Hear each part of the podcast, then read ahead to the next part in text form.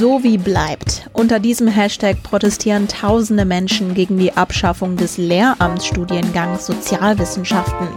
An den weiterführenden Schulen gibt es das Fach schon nicht mehr. Stattdessen gibt es das neue Fach Wirtschaft Politik. Was genau wird kritisiert und kann die Abschaffung noch gekippt werden? Heute Thema im Aufwacher. Ich bin Anja Wölker. Hi. Rheinische Post Aufwacher. News aus NRW und dem Rest der Welt. Doppelstunde Deutsch, Doppelstunde Englisch, eine Stunde Bio und in der sechsten Stunde Wirtschaft. So könnte ein typischer Tag im Stundenplan der Schüler und Schülerinnen an den weiterführenden Schulen in NRW aussehen. Allerdings erst seit kurzem. Das Fach Wirtschaft ist nämlich neu, sowie das Fach Sozialwissenschaften ist dafür aus den Lehrplänen verschwunden und meine Kollegin Kirsten Bialdiger ist Chefkorrespondentin für Landespolitik bei der Rheinischen Post und ist bestens im Bilde. Hi Kirsten. Hallo Anja. Ja. Bring uns doch zum Start gerne einmal ganz kurz auf den gleichen Stand. Warum wurde das neue Fach Wirtschaft ins Leben gerufen? Es heißt ganz genau Wirtschaft, Politik, aber du hast ganz recht, also die Wirtschaft steht jetzt vorne und so wie gibt es in der Form nicht mehr. Schon seit Beginn des laufenden Schuljahres nicht mehr. Das hat wohl politische Gründe in erster Linie, denn die Schulministerin gehört der FDP an und die Liberalen haben das ja schon länger gefordert und auch immer wieder in ihrem Parteiprogramm gehabt, dass sie die Bedeutung der Wirtschaft und der ökonomischen Bildung auch in den Schulen schon stärken wollen. Ja, du hast jetzt gerade gesagt, es wird schon unterrichtet. Es gibt allerdings großen Protest. Das Aufwacherteam hat letzte Woche zum Beispiel auch eine Mail dazu bekommen und dröseln wir das mal auf. Die erste Ebene des Protests ist die Kritik bzw. die Angst, dass Soziologie und Politik bei den Schülern in Zukunft viel zu kurz kommen. Ja, das eine ist eben, dass durch dieses neue Schulfach die Sozialwissenschaften nicht mehr in dem Umfang unterrichtet werden können wie bisher, dass Themen, die ähm, dieses Fach ausmachen, soziale Ungleichheit beispielsweise, dass das viel weniger unterrichtet wird und an die Stelle dann die ökonomischen Inhalte rücken. Auch gibt es die Sorge, dass die Wirtschaft einen Teil des politischen Unterrichts verdrängen könnte. Und da zitiert beispielsweise die Landesschülervertretung eine Umfrage, dass schon 2018, also bevor überhaupt dieses Fach eingeführt wurde, war es schon so, dass nur 32 Prozent des Politikunterrichts am Gymnasium politischen und nicht wirtschaftlichen Themen gewidmet war. Also wie man sieht, war die Wirtschaft gar nicht so unterbelichtet, sagen zumindest die Landesschülervertretungen. Und wenn dem so wäre, dann äh, bedeutet das natürlich, dass der Politikunterricht noch ein Stück weiter zurückgefahren wird. Und da sagen die Schüler, das kann nicht sein in einer Zeit, in der antidemokratische Parteien Zulauf haben, in der Verschwörungstheoretiker auch schnell Leute umgarnen und einwickeln können. In diesen Zeiten ist es eigentlich genau das falsche Signal. Das heißt, an der Angst ist tatsächlich was dran. Ähm, ich denke, die Angst ist durchaus berechtigt. Das politische Wissen, zumindest hat es nicht zugenommen bei den Abiturienten. Das haben auch andere Wissens- und Bildungsstudien gezeigt. Natürlich ist es auch gut, ökonomische Zusammenhänge zu kennen. Das würde ich sagen, schließt sich auch nicht aus. Aber es muss schon jetzt darauf geachtet werden, dass das Pendel nicht zu weit ausschlägt zugunsten der ökonomischen Bildung denn die politische Bildung ist aus meiner Sicht also nochmal deutlich stärker zu gewichten, denn es gilt ja auch der Primat der Politik. Die zweite Ebene des Protests bezieht sich auf die Studierenden. Klar, irgendjemand muss das neue Fach den Schülern ja auch beibringen. Und an den Unis gibt es Sozialwissenschaften noch als Lehramtsfach, aber auch das soll es in Zukunft so nicht mehr geben, richtig? Also wenn es das Fach Sozialwissenschaft in den Schulen nicht mehr gibt, dann muss sich ja auch die Lehrerausbildung entsprechend anpassen.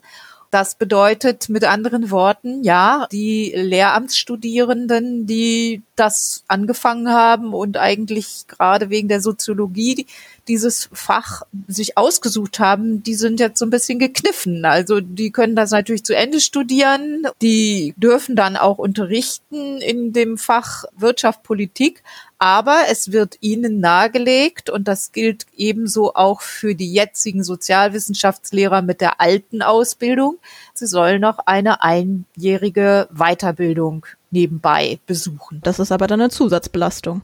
Ja, das ist freiwillig, aber ich kann mir vorstellen, dass auch das nicht dumm wäre für so wie Lehrer, das auch anzunehmen, weil es ja sein könnte, dass über kurz oder lang dann die neuen Lehreramtsstudierenden dann vielleicht ihnen irgendwann vorgezogen werden. Das ist jetzt Spekulation, aber diese Weiterbildung macht wahrscheinlich Sinn. Aber, und das ist jetzt auch ganz entscheidend, auch an dieser Weiterbildung entzündet sich Kritik.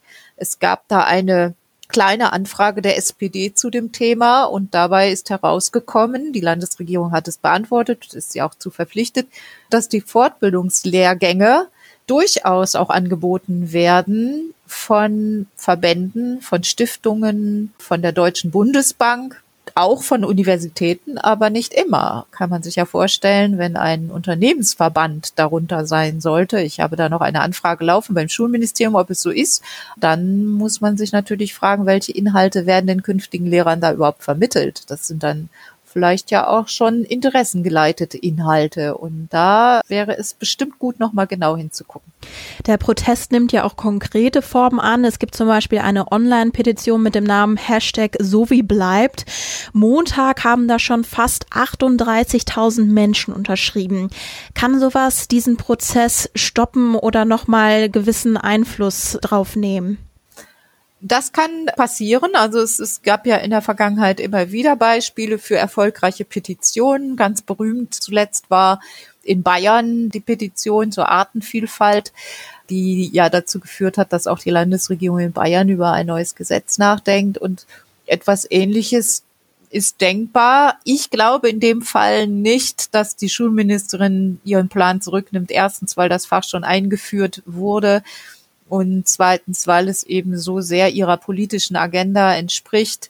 Es kann aber natürlich sein, dass sie in der einen oder anderen Sache noch einlenkt, beispielsweise die Fortbildung nur von Wissenschaftlern machen lässt oder vielleicht die Lehrpläne nochmal überarbeitet, sodass auch wirklich der Politikunterricht stärker gewichtet ist als der Wirtschaftsunterricht und dass das auch eindeutig klar ist. Auf der einen Seite gibt es Protest, auf der anderen Seite gibt es auch bestimmt Verbände, die diesen Schritt positiv bewerten, oder?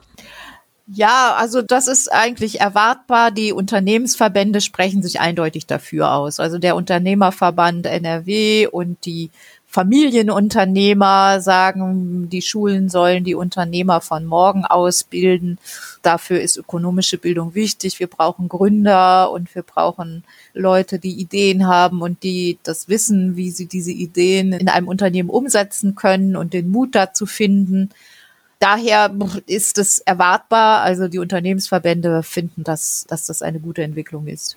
An welchem Punkt stehen wir denn in dem Prozess? Werden die neuen Studierenden jetzt schon ab Herbst 2021, also in diesem Jahr, Wirtschaft, Politik studieren können und nicht mal Sozialwissenschaften?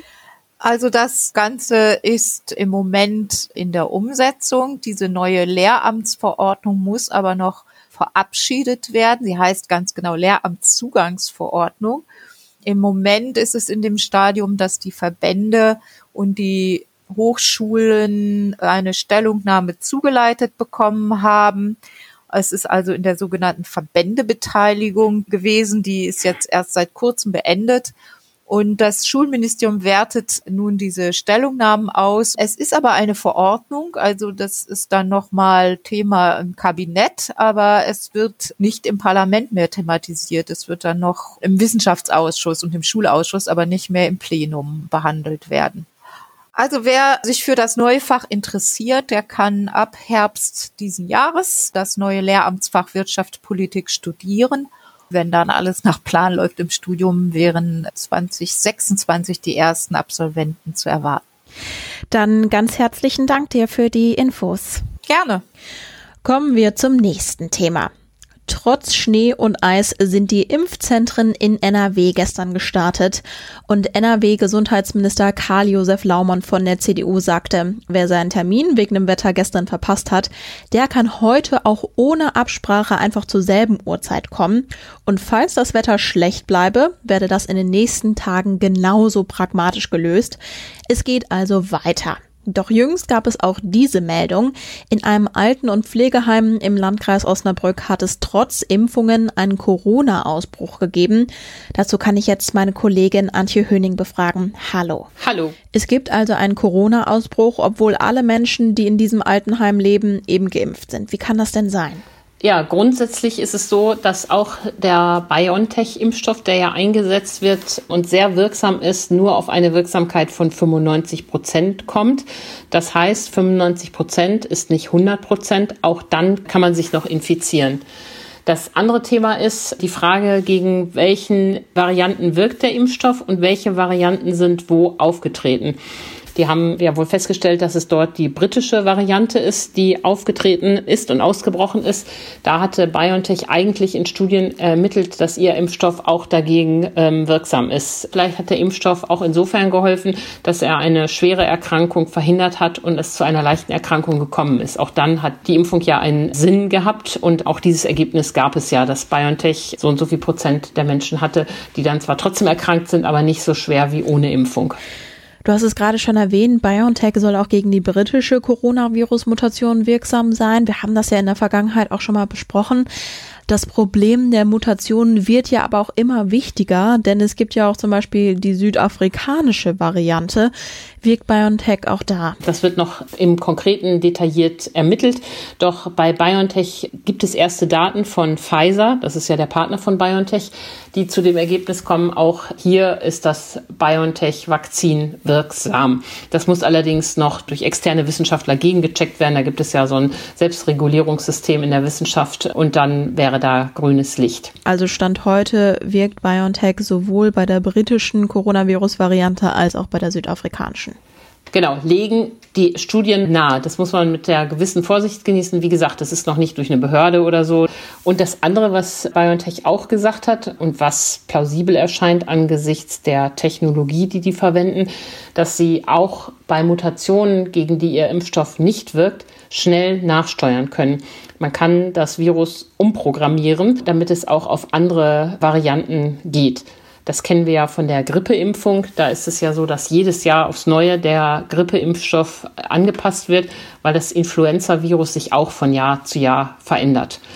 Und wer weiß, wir wissen ja alle nicht, wie es kommt. Es kann ja auch sein, dass nachher rauskommt, man muss sich doch regelmäßig gegen Corona impfen lassen, wie man sich gegen die Grippe impfen lässt. Dann würde eben Jahr für Jahr ein leicht veränderter Impfstoff hergestellt werden, den man dann nutzen kann. Ja, der Impfstoff von AstraZeneca wiederum soll nur an Menschen zwischen 18 und 65 verimpft werden. Und jetzt gibt es neue Daten. Ist er denn wirkungsvoll bei den Mutationen? Bei dem Impfstoff von AstraZeneca ist das Problem, dass es nun eine Studie der Oxford-Universität gibt in Zusammenarbeit mit einer südafrikanischen Universität, wonach der Impfstoff leider nicht wirksam ist gegen die südafrikanische Mutation. Gegen die britischen Mutationen soll es ja wirken, sagt die britische Regierung, sagt auch AstraZeneca. Und deshalb sagen die Briten, wo ja vor allen Dingen das britische Virus ist, äh, für uns ist das okay. Aber es kommt eben immer auf die Mischung in den Ländern an. Und in einem Land wie Südafrika, da herrscht eben vor allen Dingen jetzt diese südafrikanische Variante vor, da nützt es dann ja nichts, AstraZeneca zu verimpfen, wenn es da nicht wirkt. Das heißt, man kann a priori nie sagen, ein Impfstoff ist gut oder schlecht. Es kommt immer darauf an, in welchem Gebiet er eingesetzt wird und um welche Mutation es dort geht. Hier ist ja Gott sei Dank die südafrikanische Variante auch kaum aufgetaucht bisher. Hier ist eher das Problem, dass wir für die Varianten, die wir haben, die europäische oder auch die britische, zu wenig Impfstoff haben. Ganz herzlichen Dank, Antje. Sehr gerne. Und jetzt noch ein paar Themen, nach denen ihr heute Ausschau halten könnt. Morgen kommen wieder Bund und Länder zusammen, um über das weitere Vorgehen in der Corona-Krise zu beraten. Vorab gibt es heute eine Sondersitzung des Landtags in NRW. Die Oppositionsfraktion möchte nämlich erfahren, wie NRW-Regierungschef Armin Laschet von der CDU sich bei der Ministerpräsidentenkonferenz mit der Kanzlerin positionieren will. Den Corona-Gipfel am Mittwoch begleiten wir selbstverständlich. Alle Updates gibt's auf rp-online.de. In der Türkei geht heute der Prozess gegen die Kölner Sängerin Hosan Jane weiter. Die Kölner Sängerin wurde 2018 festgenommen und später zu sechs Jahren und drei Monaten Haft wegen angeblicher Mitgliedschaft in der verbotenen kurdischen Arbeiterpartei PKK verurteilt. Im August 2020 wurde das Verfahren neu aufgerollt, nachdem das höchste Berufungsgericht das Urteil nicht bestätigt hatte. Es gebe keine klaren Beweise für die unterstellte Mitgliedschaft, hieß es zur Begründung. Anfang Oktober wurde Jane aus der Haft entlassen. Es gilt aber eine Ausreisesperre. Der Fall hatte auch die deutsch-türkischen Beziehungen belastet. Europaweit finden Aktionen zum heutigen Safer Internet Day statt.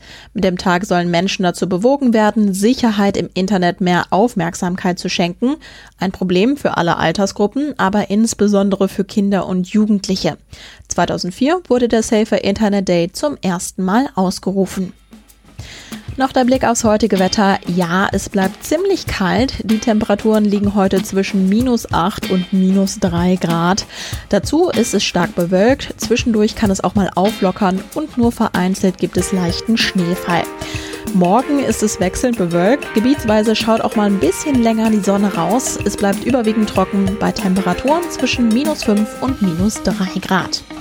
Schön, dass ihr zugehört habt. Ich wünsche euch weiter eine angenehme Woche. Ich bin Anja Wölker. Ciao. Mehr Nachrichten aus NRW gibt's jederzeit auf RP Online. rp-online.de